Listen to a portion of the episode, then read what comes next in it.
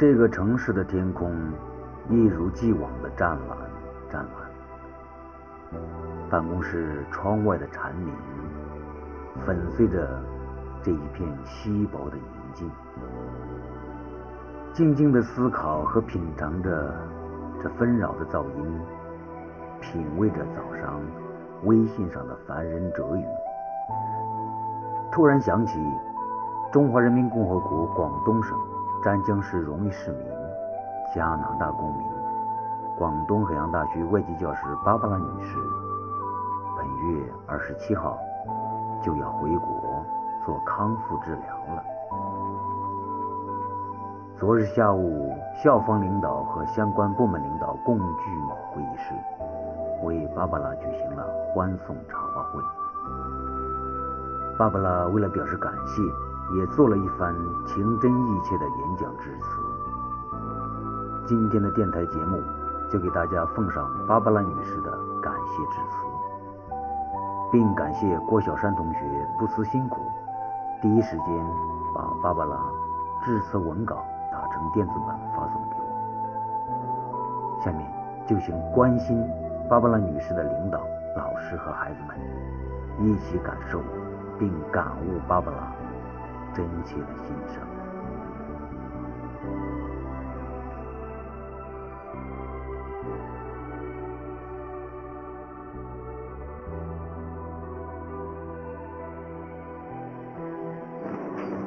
Uh, dear President dear Chief Director Stephen Jones, one you, uh, Carrie, Angela, Sorry, I forgot your name. Jody. podcast, the podcast.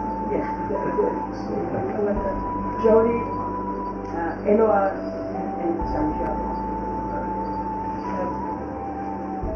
Mr. David. Lee, Mr. Lee, director. And.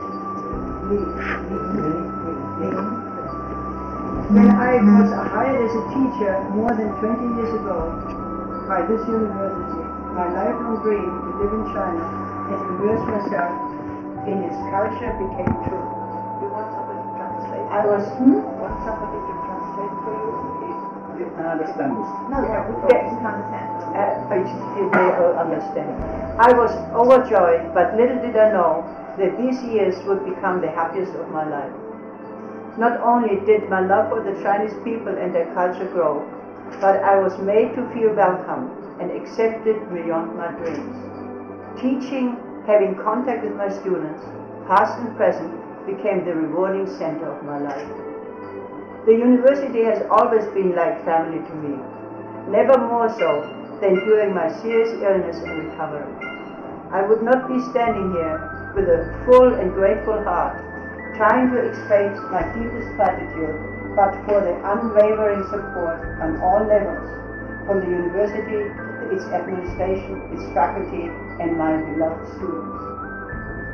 I do not remember, but was told how Yang Li was the first of many to save my life.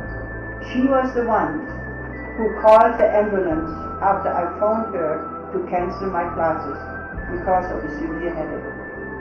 I was told that the university at once made all arrangements so that I would receive the best of medical care available anywhere. Until my family arrived, there was the university, being family, having students on the ready 24 hours a day in front of the ICU to help with whatever was required. The university coordinated with my dear and loyal friends to provide home cooked meals as long as I was able to eat. My family tells me of important, the, the important role played by the numerous visits to my bedside from the presidents, past and present, the Foreign Affairs Office, faculty, and students. I might not remember, but for my family I know that these visits calmed my anxiety, made me very happy, and as long as I could, I would express my pleasure if only with a smile. Since I woke up, I have often been moved to tears by the outpouring of love and support to this has been added the incredible generous support and now the knowledge that I will be allowed to be part, part of the uh, university forever.